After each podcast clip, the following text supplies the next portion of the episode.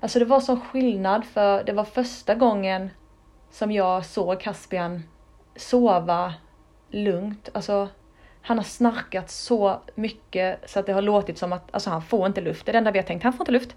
Och nu låg han och sov och vi hörde ingenting. Han var ju uppkopplad till en respirator så vi hörde ju respiratorn andas.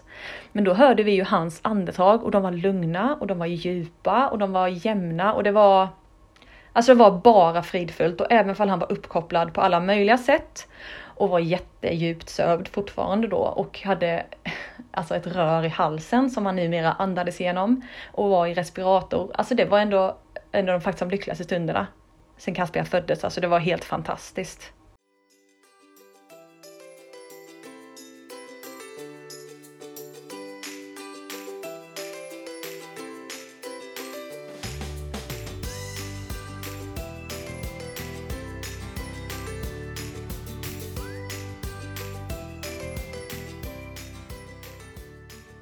Du lyssnar på avsnitt 41 av Nordlyckans podd.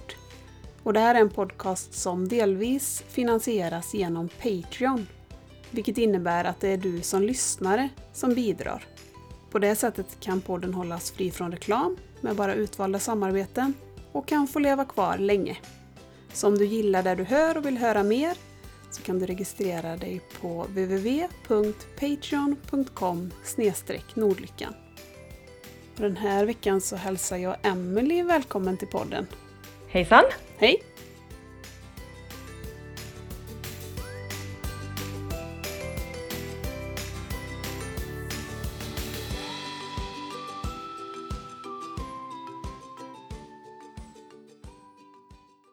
Och du är mamma till Caspian? Jag är mamma till Caspian och till storebror Dante. Ja, precis. Och vem är Caspian? Och Caspian är världens gladaste unge. Han är strax över 3 år och har också ett ovanligt syndrom som heter Marshall-Smith-syndrom. Det är ju döpt då efter de här forskarna som hittade det här syndromet. Då. Och hur många finns det i Sverige som har det här syndromet som du vet om? Det finns 2 stycken till. De är äldre än Caspian men de är fortfarande ganska små barn liksom. Så han är det 3:e barnet som föddes i Sverige med detta syndrom. Ja, för jag har nämligen träffat en av de pojkarna, för de bor ju i Ulricehamn. Ah, nej men gud, okej, vad roligt. Den här världen är ju så liten ibland. Ja, men vad spännande att du har träffat honom då. Ja, de är kompisar också med Hampus, Vides kompis Hampus som jag pratar om ibland här i podden. Ja, känner även honom, Isak. Så att vi har varit på samma barnkalas. Men då kände du kanske lite till syndromet kanske? Ja, men lite grann i alla fall. Men du får gärna berätta vad det är som kännetecknar syndromet. Ja, alltså som alla andra syndrom så kan man ju, alltså man kan ju få både allt som kännetecknar syndromet och väldigt lite. Men Caspian har faktiskt fått de mesta delarna, så jag tänker att det är lättast för mig om jag beskriver hur det har liksom påverkat Caspian. Mm. Det påverkar skelettet kan man säga väldigt mycket. Dels så kan man bli benskör och få frakturer spontant liksom, utan att man egentligen ramlar och sår sig. Det påverkar även hur ansiktsskelettet ser ut. Så att man har ett ganska typiskt utseende kan man säga om man har det här syndromet. De har väldigt liten haka, lite uppåt näsa, ganska stor panna. Lite utstående ögon. Och sen påverkar det även motoriken då. De är ju väldigt sena i motoriken och alla barn läser ju inte de här stora grejerna så som att sitta eller rulla, krypa eller gå då, utan det är väldigt olika. Caspian har alltid varit väldigt, väldigt svag. Han kunde liksom inte hålla huvudet förrän efter han var 1 år. Men trots detta så lärde han sig faktiskt gå när han var 2,5. Det är ju inte jätteviktigt att kunna gå, tycker inte jag. Det finns andra saker som är viktigare. Men det kändes ändå som en otroligt stor grej att faktiskt få vara med om, att han lärde sig det. Det medför också att de flesta barnen har någon slags intellektuell funktionsnedsättning. Det har vi inte utrett än om Caspian har liksom. Men så ser det generellt ut. Muskelsvaga är de ofta som jag sa. Det kan ju medföra skolios. Alltså att ryggraden är sned och det har Caspian också fått.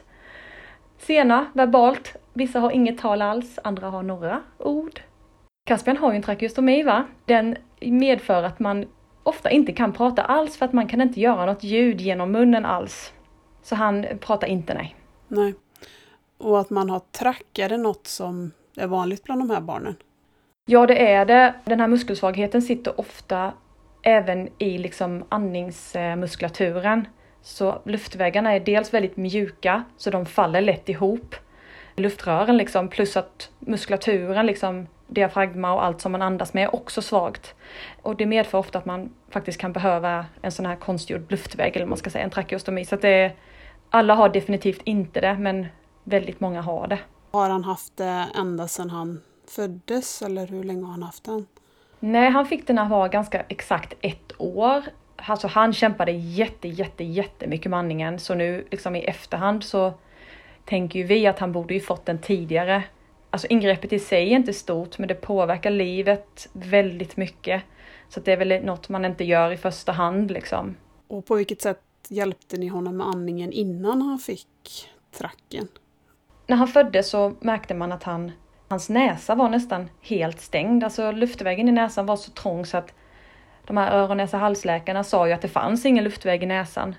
Men vi hade ju redan pillat ner en sond i näsan så att det fanns någon slags väg, det visste vi ju. Och det man försökte göra då var att när han var 2 veckor så åkte vi till Lund. Man opererade i näsan och tog bort, alltså näsmusslor heter det. Det är ju lite liksom vävnader som finns i näsan. Och tänkte att ja, men nu blir det bra. Så efter den operationen så kunde han andas med näsan av sig själv då. Innan dess hade han bara andats med munnen. Allt eftersom månaderna gick så växte det tillbaka. Men det skedde så successivt så att vi liksom föräldrar, vi tänkte ju inte riktigt på det. Och vi, efter de här operationerna så åkte vi hem. Och vi tyckte ju att men han snarkar ju mycket. Och, alltså det är ju så svårt att veta vad som är farlig snarkning och vad som bara är snarkning. Den där jättevarma sommaren 2018, då var han ju strax, han är född i oktober så han var ju inte riktigt 1 år. Då andades han så dåligt den sommaren. Han hade apnéer, alltså sådana andningsuppehåll då, varje minut nästan, alltså när han sov hela tiden. Och vi såg ju bara att han fick liksom inte luft. Vi tyckte att han såg verkligen sjuk ut. De har ett typiskt utseende de här barnen, men de ser inte sjuka ut. Men han såg sjuk ut den sommaren, alltså han var blå under ögonen, han var så hängig. Så efter mycket om och men så fick vi komma till Lund och göra en andningsregistrering då, när man mäter dels syresättningen och ja, andra värden i kroppen och sådär. Och då såg man ju hur katastrofalt han faktiskt andades på nätterna när han sov då. De blev nästan chockade faktiskt, de i Lund då. De tyckte att vi fick inte åka därifrån i princip, utan då skulle man prova ut en sån här CPAP. Den hjälper till att andas, man andas mot ett tryck. Nu hoppas inte jag säger fel, för jag är ju också sjuksköterska så det känns som att nu får jag inte säga fel. Nej, men man andas emot ett tryck så att inte luftvägarna ska falla ihop. Så den hjälper till att hålla luftvägarna öppna. Och i och med att Caspians luftvägar föll ihop hela tiden när han andades ut då, för det var så svaga vävnader då, så skulle han ha den för att blåsa upp honom kan man säga, hjälpa till helt enkelt hålla luftvägen öppen. Hans ansiktsform är lite speciell så att man kunde inte ha en sån här på näsan för att han stiker inte för näsan. Och han har också öppen mun jämt för att han är så svag i ansiktsmusklerna också. Så är munnen ofta öppen på honom, så då skulle luften ändå blåsa ut genom munnen. Så det man fick ta till då var en mask som satt över hela ansiktet. Alltså om du tänker ett cyklop, fast det går från pannan till hakan, alltså verkligen hela ansiktet. Ja, det var helt sjukt faktiskt. Han var ju inte ens 1 och han var så jäkla rädd för det här. Och det var ju tvungen att sitta helt tätt, annars så pös ju luften ut vid sidorna. Då fick han ju blåsten i ansiktet liksom. När det väl funkar så funkar det nog jättebra, men vi kämpade hemma med detta i 2 månader. Och då skulle han ha den masken när han sov? Han skulle ha den masken när han sov, och det innebär att man behöver ha en som tittar på en hela tiden. För att det finns ju risk att man kräks och sådär, och sitter masken på och då så aspirerar man ju det direkt liksom. Mm. Vi påbörjade en ansökan om avlösa service, för att assistans kunde man inte få till ett barn som inte ens var 1 år, för då var ju inte andning medräknat liksom. Alltså att få assistans kunde man inte få för andning innan. Nej precis, det var inget grundläggande behov då. Precis, så att vi blev rekommenderade att ansöka om avlösarservice, och vi gjorde faktiskt ingenting utan kuratorn skötte det på sjukhuset åt oss, och det gick faktiskt jättesmidigt. Men det tar ju sina månader, så är det ju. Så jag och Caspians pappa Nicky, vi satt ju uppe varannan natt och vakade över Caspian. Det är nog den jobbigaste tiden i vårt liv tror jag, för att då insåg ju vi vidden av Caspians andningsuppehåll. Han fick en sån här syremättnadsmätare att ha på sig under nätterna med dem, samtidigt som vi fick den här andningshjälpen då. Man ska ju ha 199% kanske, och han låg kanske aldrig över 95%. Det var verkligen max 95% då. Men ofta så sjönk han ju ner mot liksom 60%. Det är ju jättefarligt. Mm. Och masken fick vi aldrig att funka. Så det enda vi gjorde hela nätterna var att väcka honom, prova masken. Han blev jätteledsen, han kräktes. Han sov ju ingenting om nätterna och han tynade liksom bort. Så till slut så ringde jag till Lund, för när vi var där och de såg att han sov så dåligt så nämnde ju hon narkossköterskan då, som var med i det här teamet de har kring de här andningsbarnen liksom. Då nämnde hon ju track. Och jag som jobbar i vården vet ju vad detta är och hade ju en bild av att det är det värsta. Det här är det värsta. Det får aldrig hända mitt barn liksom. Så det var ju bara nej och panik och jag var jätteledsen. Men efter vi hade hållit på med den här masken i drygt 2 månader hemma, då ringde jag ju till henne och liksom sa, vi måste komma nu Caspian, jag måste ha en track. För att han kommer inte överleva liksom. Vi försökte ju med annat andningsmässigt, den här masken och så, men det gick liksom inte.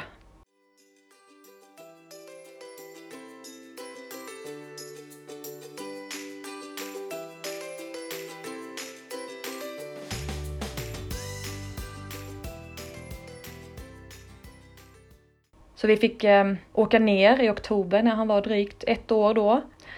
Och då sa läkaren med en gång att nej, men vi måste göra det här. Hon hörde han andas. Alltså även när han var vaken så snarkade han ju hela tiden. Varje inandning var ju liksom ett snarkljud. För att det var så mycket alltså vävnad i vägen. Sån här mjuk slemhinnevävnad. För det växte liksom. Ja, det var väldigt trångt helt enkelt. Även i luftvägen. Det är inte bara att den är svag utan den är även trång. Så att man bara hörde massa snarkljud både på in- och utandning. Så hon sa ju med en gång när vi träffade henne att vi måste. Det finns egentligen ingen annan väg. Så att vi åkte ner till Lund och stannade där i 7 veckor efter den här tracken sattes då. Vi bodde ju hemifrån och Storbo fick ju vara med. De bodde på Ronald McDonald. Eller vi gjorde det egentligen. Det var mest han och hans pappa, för jag var nog mest hos Caspian på sjukhuset då. Det var en resa i sig. Men fick ni vänta länge från att du ringde det här samtalet och sa att detta går inte längre tills den här tracken opererades in? Nej, för att vi pratade ju lite då och då, jag och den här sköterskan. Och det var ju liksom en process, men när jag väl till slut sa att nu måste vi liksom. Då tror jag att vi fick komma efter 1 vecka. Mm. Lund är ju inte vårt hemmasjukhus, vi bor ju i Blekinge då. Men de har ju hand om södra Sverige, de här barnen då. Och sen kom vi ner till Lund och sen så måste man ligga på barnintensiven efter man har fått en track. För det är sån stor blödningsrisk när man är liksom och skär i luftvägen. Och då fanns det ingen plats på BIVA, så då fick vi åka hem på permission eller man säger. Och sen kom vi tillbaka måndagen efter. Och sen fick han sin track på tisdagen. Vi lämnade han där på tisdag morgonen och Caspian har varit sövd 4 gånger innan tror jag. Så det är ju inget nytt för oss. Men det är ju alltid jättehemskt att lämna sitt barn till personalen. Alltså Caspian har varit sån himla risksövning tidigare. Så att denna gången så tyckte de att jag inte skulle följa med in. Och vara med när han sövdes, för att det blir alltid så akut när han sövs. För han tappar sin luftväg direkt. Så han har ju fått hjärtstopp på operationsbordet en gång till exempel. Så att denna gången fick vi bara lämna över honom. Men han gillar människor så mycket, Caspian. Han har alltid varit så social. Så att när narkossköterskan tog honom så vinkade han. Nej, han kunde nog inte vinka då. Men han vinkade med ögonen till oss. Alltså han brydde sig liksom inte. Utan, så att vi gick då. Och sen är det de här långa timmarna att vänta på att de ska ringa. Men jag tror efter 4 timmar så ringde de från intensiven och sa att allt har gått bra, ni kan komma. Caspian har legat på intensiven 2 gånger innan i samband med dåliga sövningar som han inte har riktigt kunnat väckas ur då, för då har han slutat andas, så man har liksom fått ta det sakta och försiktigt. Så vi är ju vana vid det också. Men denna gången när vi gick in, alltså det var sån skillnad, för det var första gången som jag såg Caspian sova lugnt. Alltså han har snarkat så mycket så att det har låtit som att alltså, han får inte luft. Det är det enda vi har tänkt, han får inte luft. Och nu låg han och sov och vi hörde ingenting. Han var ju uppkopplad till en respirator, så vi hörde ju respiratorn andas. Men då hörde vi ju hans andetag och de var lugna och de var djupa och de var jämna. Och det var bara fridfullt, och även om han var uppkopplad på alla möjliga sätt. Och var jättedjupt sövd fortfarande då. Och hade alltså ett rör i halsen som han numera andades igenom. Och var i respirator. Alltså det var ändå de faktiskt de lyckligaste stunderna. sen Caspian föddes. Alltså det var helt fantastiskt. Såg du skillnad på ansiktsfärg och så på han också? Ja, det gjorde jag. Alltså han var lite blek. Men innan har han har haft så djupa ringar under ögonen innan. Och varit lite gråaktig och sådär. Och nu var han helt jämn ton i ansiktet.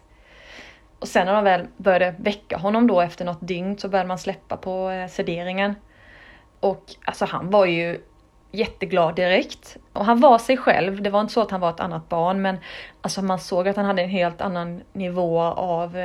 Alltså han var mycket piggare. Alltså direkt mycket mer busig och hade mer liv i ögonen. Och började genast göra saker med munnen. För innan har han ju andats med munnen. Så han har ju liksom inte kunnat prova saker eller liksom... leka med munnen som bebisar gör, du vet, med tungan och bara hålla på så. Och genast började han göra det. Det var verkligen skillnad direkt. Mm. Fastän då som sagt att han låg där på intensiven och man kan tänka sig att det är jättehemskt och vi var tvungna att stanna i 2 veckor. Annars så skulle man väl kunna ligga på någon sån här mellan, alltså intermediärvård där det finns lite uppkoppling och sådär. Men Lund har inte det utan de har intensiven och en vanlig avdelning. Så då fick Caspian ligga på intensiven i 2 veckor. Och där ligger man ju i ett rum med personal och Caspian fick ju inte gå ut. Så att det var ju en väldigt speciell tid men det var ändå, han blev ju bara bättre och bättre och bättre liksom.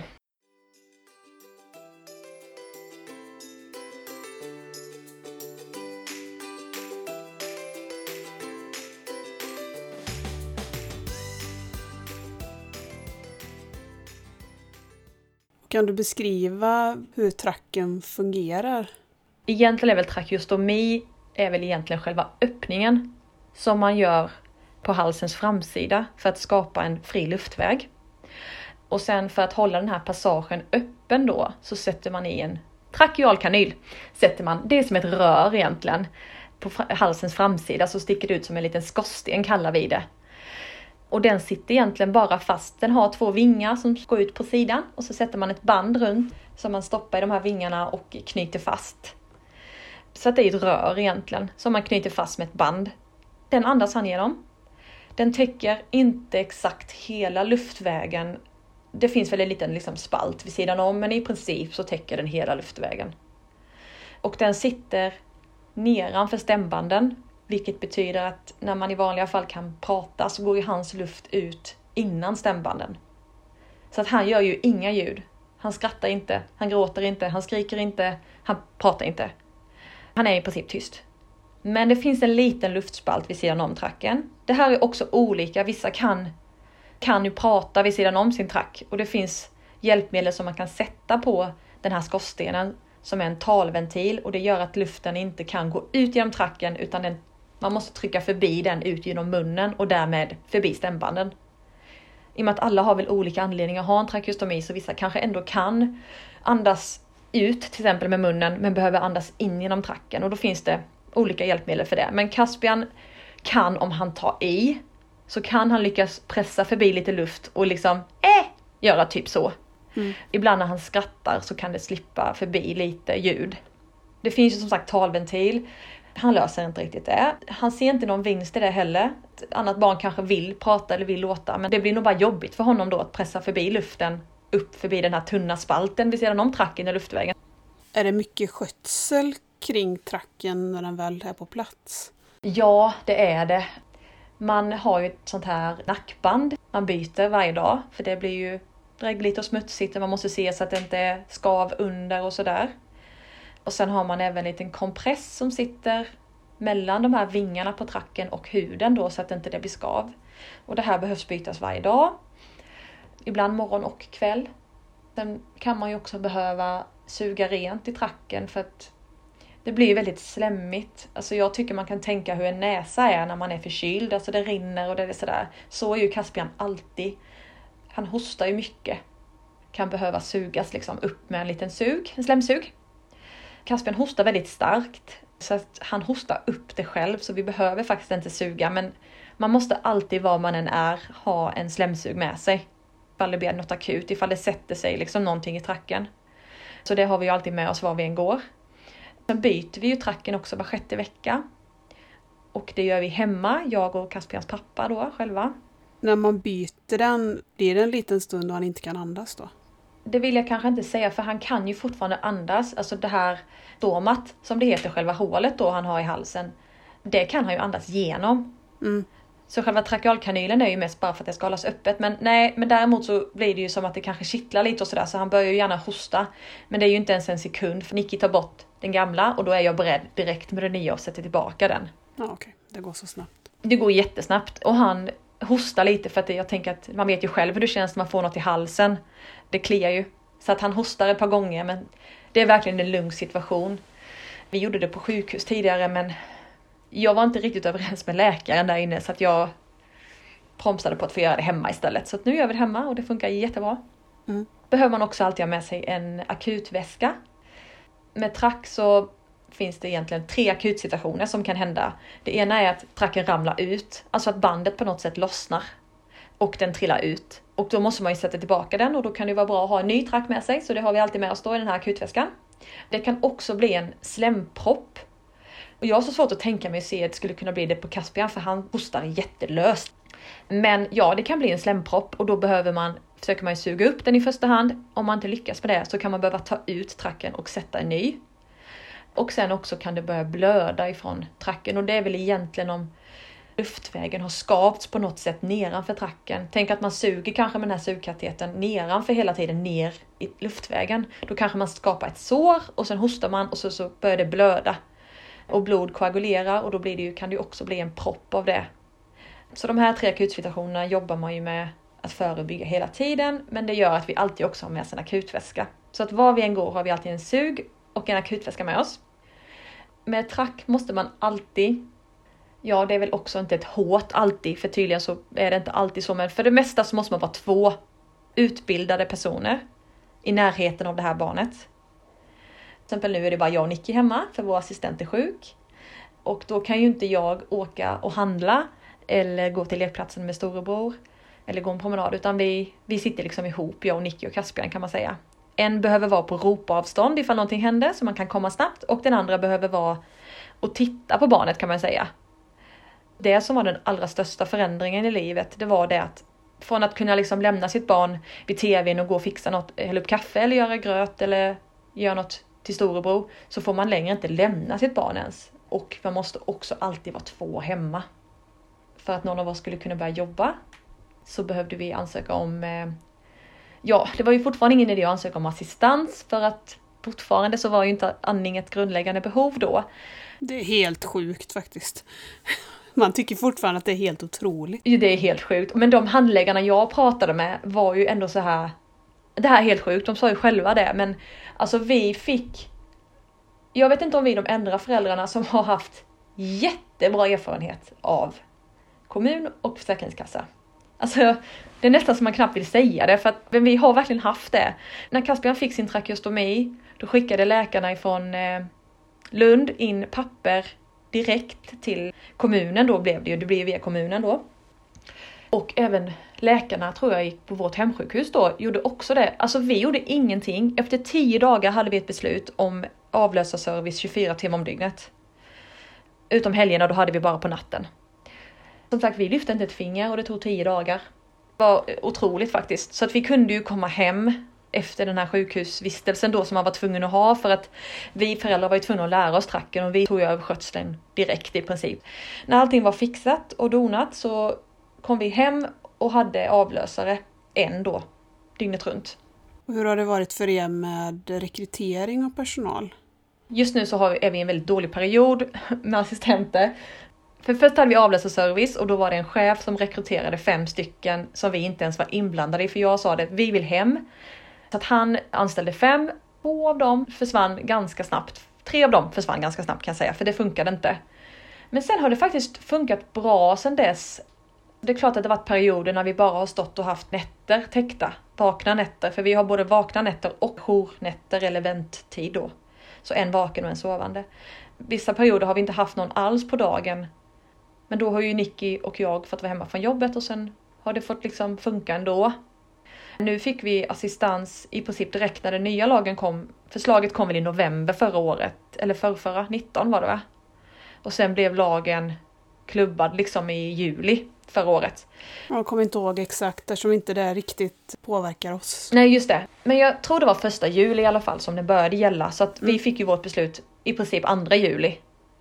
Och då hade vi också en jättebra handläggare från Försäkringskassan. Hon såg oss och hon såg Caspian.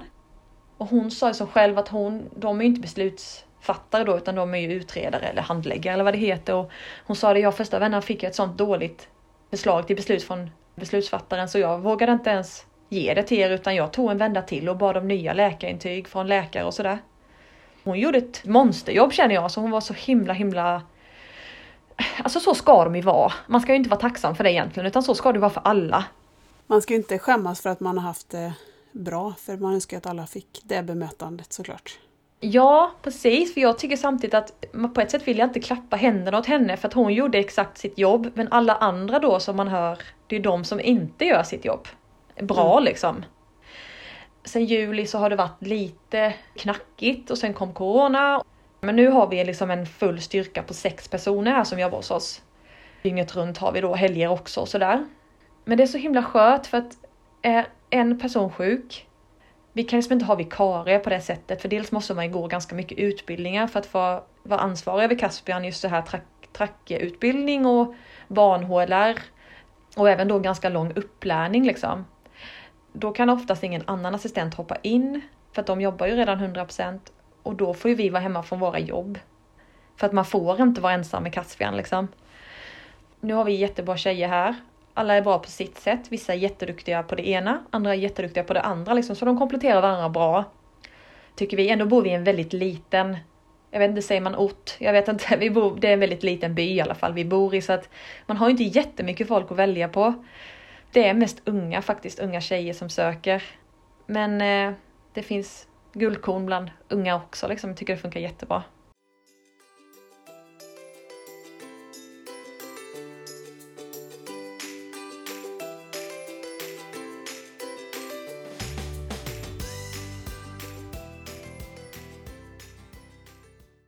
Denna veckan så har vi jobbat av 10 dygn har vi jobbat 8 dygn.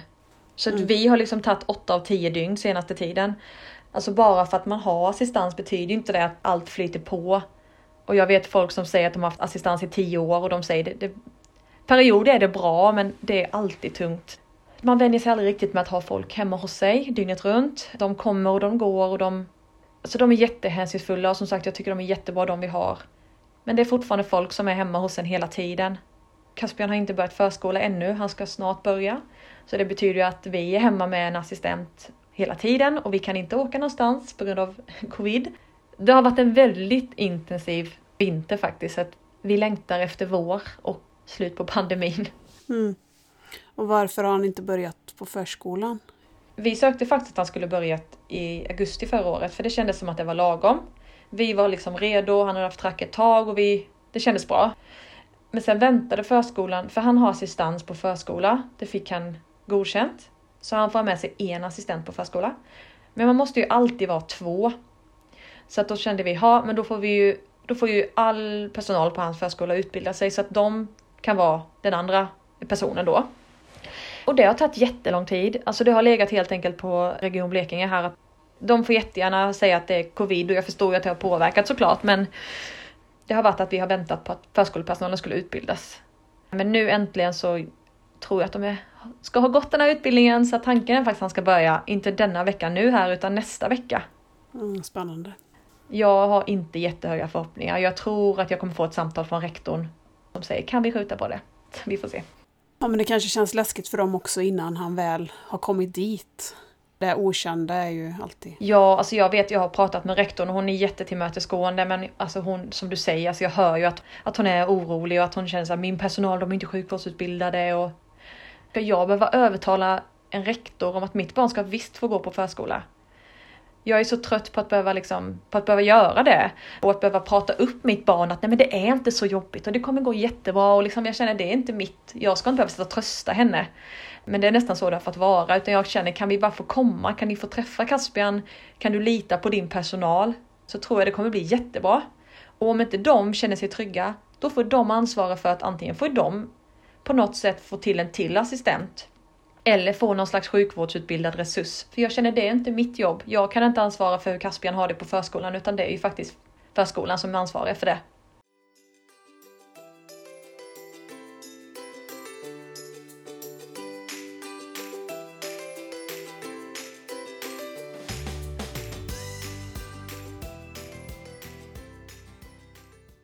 Ett syndrom är ju inte en sjukdom. Men han har ju mycket sjukvård kring sig. Alltså dels har han sin trakeostomi och sen sover han ju fortfarande med, alltså det är ju i princip en respirator. Fast den andas ju inte åt honom utan den andas ju med honom. Så varje gång han drar ett andetag så puffar den på extra mycket luft. Och när han andas ut så andas han mot ett motstånd då för att hålla luftvägen öppen. Alltså han tycker jättemycket om den. När vi ska stänga av den så säger han nej. Det är liksom en liten, som en slang då som han sätter på trackens skorsten. Och då sätter han tillbaka den och liksom, nej, pekar på respiratorn att sätta igång den igen. Tracken kommer han, vi vet inte om eller när man kan ta bort den. Men den här respiratorn han sover med, den kanske han inte behöver så jättelänge till. Men jag fasar lite för den dagen för han älskar den liksom. Eller han sover jättebra med den och han, ja jag vet inte, han tycker kanske det är skönt. Mm. Och sen har han ju även en knapp på magen som han får all sin mat genom. Och så det är ju också lite medicinskt. Hade han kunnat äta med track? Det går. Ja. De säger att det liksom i början så typ när de sväljer så kan man känna av den, men det är ju mycket det här du vet när barn är svaga så är ju oftast de väldigt svaga även motoriken i munnen. Mm. Och det är ju jättevanligt för barn med svårigheter att vara känsliga i munnen och ha svårt liksom och lätt klökas och sådär.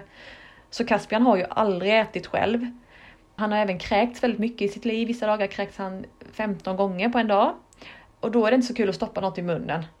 Man har nog väldigt negativa, ja du förstår vad jag menar, associationer liksom med sin mun. Om man kräks så mycket.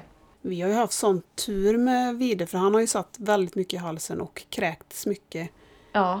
Men han har ändå alltid klarat att äta allt genom munnen. Han hade ju bara sån sina första 2 veckor i livet. Okej. Okay. Mm. Så att jag tror inte vi riktigt har förstått hur nära det kunde varit att han kanske faktiskt inte hade kunnat äta genom munnen alls. Men när han är sjuk och sådär, alltså förkyld eller så, går det bra att äta och dricka och sådär med? Mm. Ja men det är ju jättebra. Alltså det är så mycket som hänger ihop med mat. Jag brukar säga när vi i dietisten tycker vi ska öka Caspians mängd mat för att han är väldigt smal. Och det hänger också ihop med det här syndromet då, de har svårt att gå upp i vikt. Tycker hon att ja, men prova öka eller ge maten snabbare. Nu ska man inte kokettera med ätstörningar. Men jag får jättemycket ångest när hon börjar prata om att vi ska öka Caspians mat. För när det var som värst en dag så kräktes han 33 gånger. Och den dagen skrev vi upp alla kräkningar för att sjukvården skulle lyssna på oss. Då var han väldigt liten.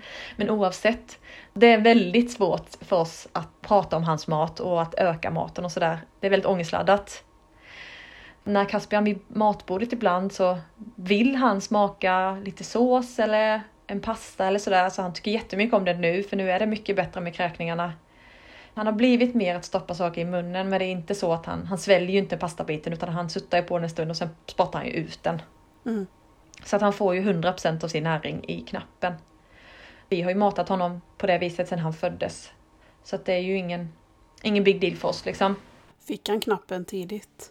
Ja, han var 6 månader. Eller jag vet inte om det är tidigt. Han hade ju sond ända fram tills han var 6 månader. Men jag tror vi sa till vid 3 månader, 2-3 månader. Då skickades remissen från vårt hemsjukhus då till Lund. För att ja, man gör nog inte det på så små barn i Karlskrona. Den här vårdgarantin var väl precis att vi hann inom de där 3 månaderna. Så han var 6 månader. Mm. Och det var under den operationen som han fick hjärtstopp. För när de sövde honom så tappade han hela sin luftväg. Så de kunde knappt intubera honom. Men de fick ju igång honom direkt. Ibland tänker jag på det att för efter den här operationen så pratade narkosläkaren med oss och kirurgen då. För själva knappoperationen gick ju jättebra. Det var ju inte konstigt utan det var just sövningen. Och jag har så länge efteråt, jag ska inte säga att jag hatade den narkosläkaren, men jag hade så starka känslor mot henne för att hon var himla ärlig. Och sa liksom att den här luftvägen är katastrof. Alltså hon var verkligen ärlig mot oss. Men jag kan också tänka efter, varför sa hon det till mig som förälder? Varför kontaktade hon inte hemsjukhuset eller Caspians sån här patientansvarig läkare? Och påtalade det för dem istället. För att han hade ju behövt ha sin trakt tidigare och kanske vi hade fått det om hon hade gjort något annat än att bara berätta för oss hur nära det var att Caspian hade dött. Och att han inte har någon luftväg. Och att det är katastrof. Alltså allt det sa hon till oss liksom. Mm. Istället för att säga okej, jag har sett det här, det var jättedåligt, vi måste göra någonting åt det. Alltså du förstår vad jag menar liksom. Så la hon det på oss föräldrar. Väldigt märkligt.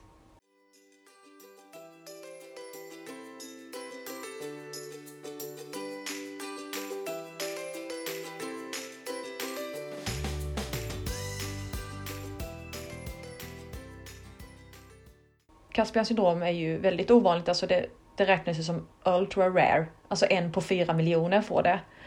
Så det finns väl 40 eller 50 i världen tror jag kända. Innan dog man. Alltså innan dog man som bebis i det syndromet. Då, just för att luftvägarna är så påverkade. Mm. Den äldsta som lever med det nu tror jag är född 71 eller 79. Ja, på 70-talet i alla fall. Men nu i alla fall så finns det forskare i Nederländerna. Och de har skrivit en sån här standard of care. Där man faktiskt kan läsa om det och där det finns vad man kan förvänta sig och vad man ska hålla utkik efter. Och det länkade jag ju och skickade till Caspians läkare.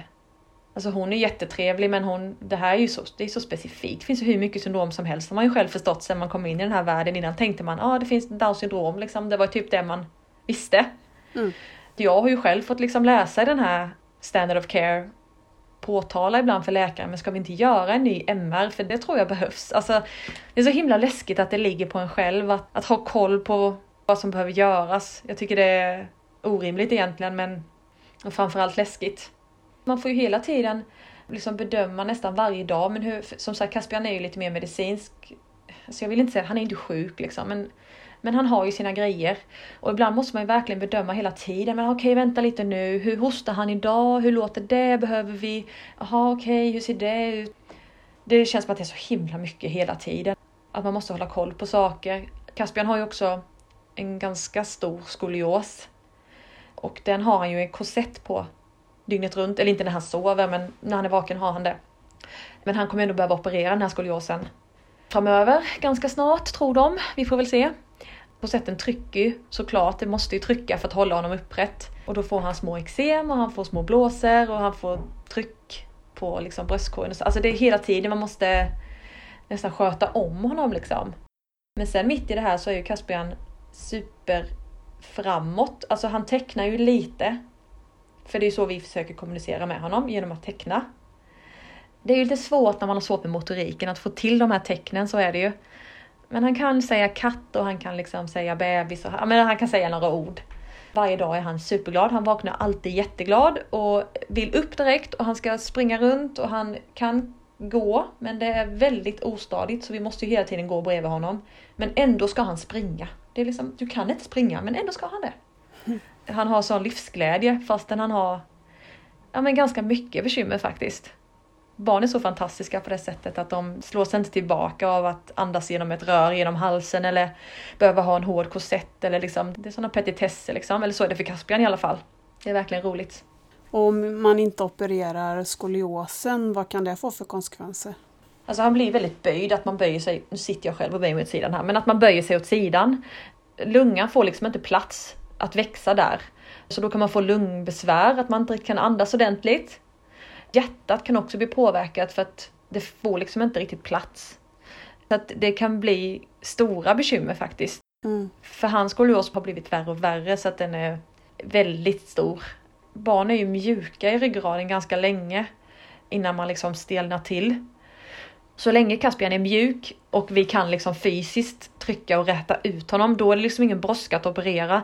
Men när väl ryggraden börjar sätta sig, då är det svårt att operera det rakt tydligen tror jag. Så att man måste liksom i något slags fönster där de fortfarande är mjuka. Men man vill heller inte göra det för tidigt för att då är de ju så små och man vill inte operera.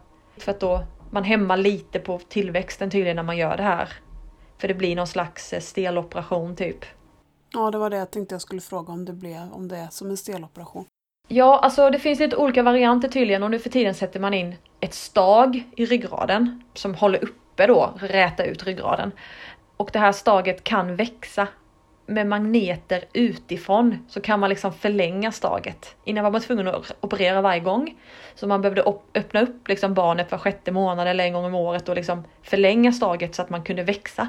Men nu kan man göra det utifrån tydligen. Vi har inte riktigt gått in på detaljerna om Caspians operation när vi har träffat specialistläkare, utan vi har liksom mest pratat om att det kommer, i framtiden finns det här liksom. Mm. Superläskigt, jag vet inte. Jag vill inte tänka på det. Nej, skolios finns ju risk för med Viders syndrom också. Sen vet jag inte om det är så allvarlig skolios. Det finns säkert olika grad på det, kan jag tänka. Ja, men precis säkert. Och har han inte man kan väl utveckla det när som, tänker jag, vilken ålder som helst. Ja, sjukgymnasten var väl lite orolig för det nu, för hans ben växer ju olika. Han har ju benlängdskillnad, så han har fått såna här kilar i skorna. Ja, alltså för Caspian har ju med olika långa ben, men det är ju för att han har ju så mycket skolios så att hans höft är ju olika, alltså den ena höften är ju uppdragen för att ryggen är så sned då på ena sidan. På grund av det så får han ju olika längd på benen, så tänkte jag sån där inlägg som Vide har fått kanske skulle vara någonting för Caspian med liksom. För det tror jag påverkar balansen ganska mycket, tror du inte det? Att man liksom på något sätt haltar. Vi har ju haltat, det var ju därför som vi gjorde en extra koll. Mm. Och då började hon väl att kolla ryggen, för att det kan ju vara därför man haltar, för att ryggen är sned. Men ryggen var rak, höfterna var raka. Ah, och då var det ju benen som är, helt enkelt har växt ojämnt. Och han går jättemycket finare när han får iläggen. Kanske jag ska prata med dem om, även för Caspians ben kanske är lika långa så blir de ju inte det med skoliosen. Och då tror jag att, för han trillar ibland när han springer, och då tänker jag att han snubblar inte på något, utan det är bara som att han tappar balansen liksom. Kanske trampar lite i luften. För det är ju väldigt enkelt, man lägger ju bara dem under sulan. Ja men precis. Ja, det kanske vore något.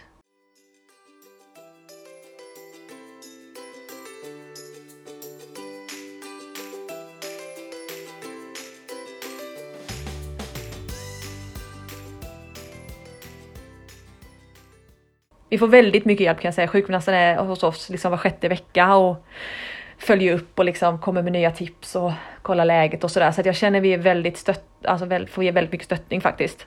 Så när jag köpte den där X-viben, den har ju vi fått utskriven.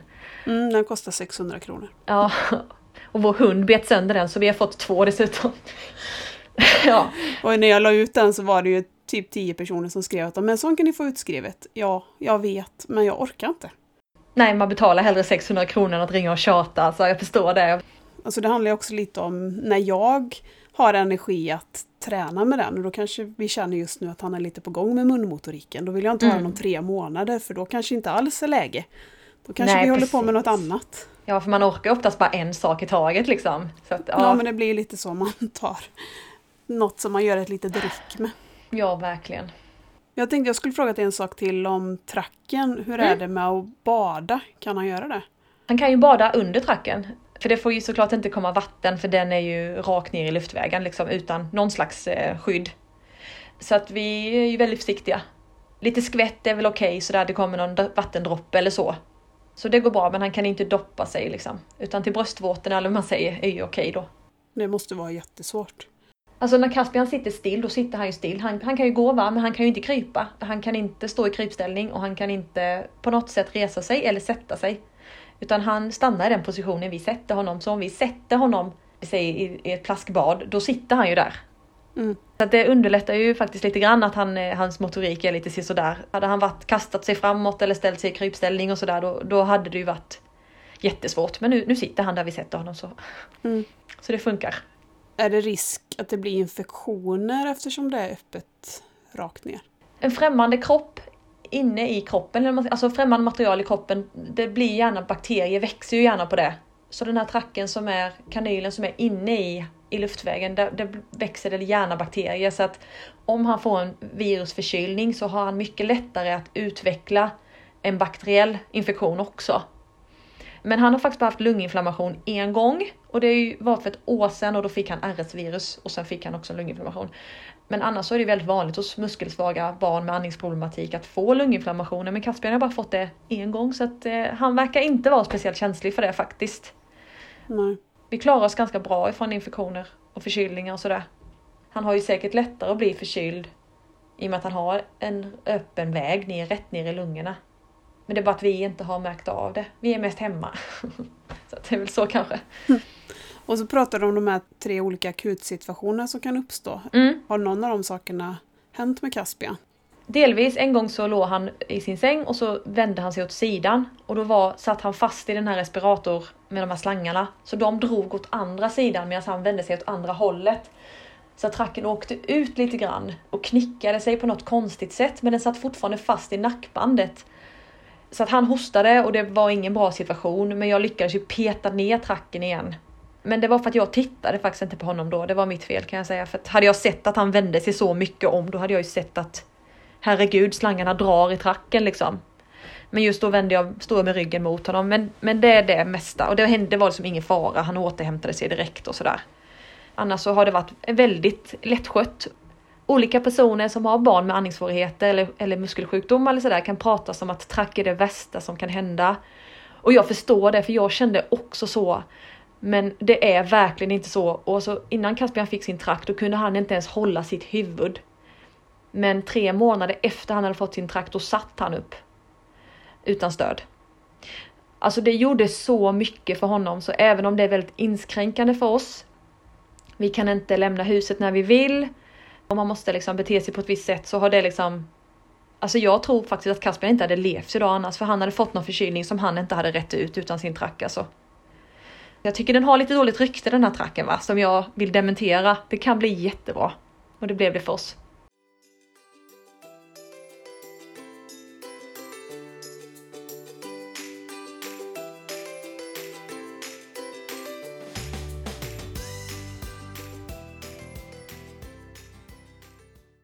Kommit i kontakt med track några gånger innan, och det har varit någon pojke på Hub också som varit med i en motorikgrupp i det med mig som hade track, och då hade han ju också, han hade ju sin mamma med sig också, en assistent. Ja, just det. Men han behövde väl inte så mycket, alltså assistenten var ju bara med för trackens skull, så att hon satt ju mer i bakgrunden. Ja, men så är det ju ofta, vi behöver inte vara 2 med Caspian. Alltså det räcker ju att man är en som är med honom, men det måste finnas en liksom utifall att. Ja, det blir som någon slags jour nästan. Ja, precis. Eller om den andra personen behöver gå och kissa eller äta eller vad som helst. Liksom. Tack så jättemycket för att du ville vara med och berätta. Ja, tack så mycket för att jag fick det. Ha det så bra. Ja, men detsamma. Hej då.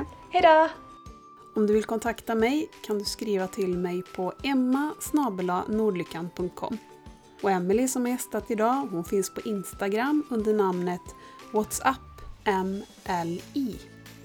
Och glöm inte att gå in och registrera dig på Nordlyckans sida på Patreon för att ge mig möjligheten att fortsätta att sprida kunskap om funktionsvariationer. Nästa måndag får ni lyssna till mig och Victoria igen. Tills dess hoppas jag att ni får en fin vecka.